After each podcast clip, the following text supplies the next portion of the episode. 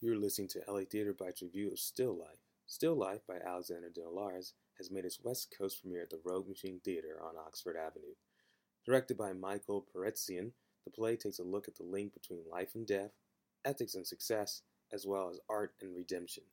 This is framed around a world famous photographer named Carrie Ann, who has just suffered a loss. She is played with wit and genuine veracity by Laurie Okin. An intellectual from the world of marketing and advertisements named Jeff was played by the understudy James Liebman. Though I'm obligated to mention that, he by no means felt like one. Liebman gave a strong and emotional performance that had me connecting with his personal conflicts from the jump. Everyone in the cast does solid work, and I'm sure that is thanks in part to the confident direction of Peretzian. Jonathan Bray as Terry is a noteworthy standout, playing a frat boy turned corporate animal who brings humanity and charm to a role that could have easily been one dimensional. He deserves a lot of credit for bringing in parallel conversations this play presents. If the name Alexander Dinelaris sounds familiar, it's due to his work as a Broadway playwright and his recent Academy Award win for writing Birdman, starring Michael Keaton.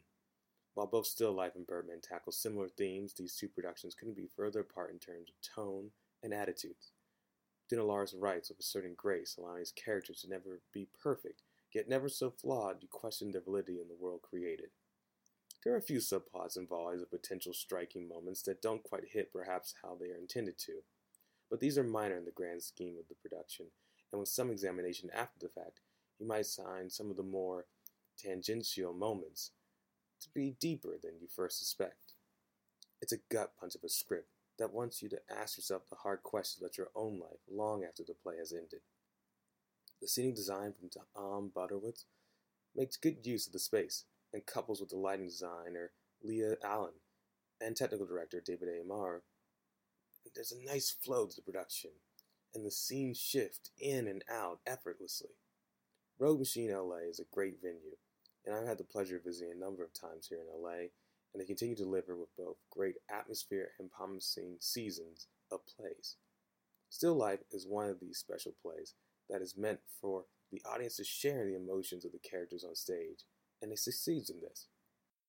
Still Life is playing at 8:30 p.m. on Saturdays and Mondays and 3 p.m. on Sundays now to April 23rd.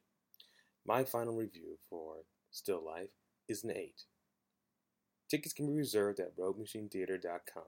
For LA Theater Bites, I'm Matthew Robbins.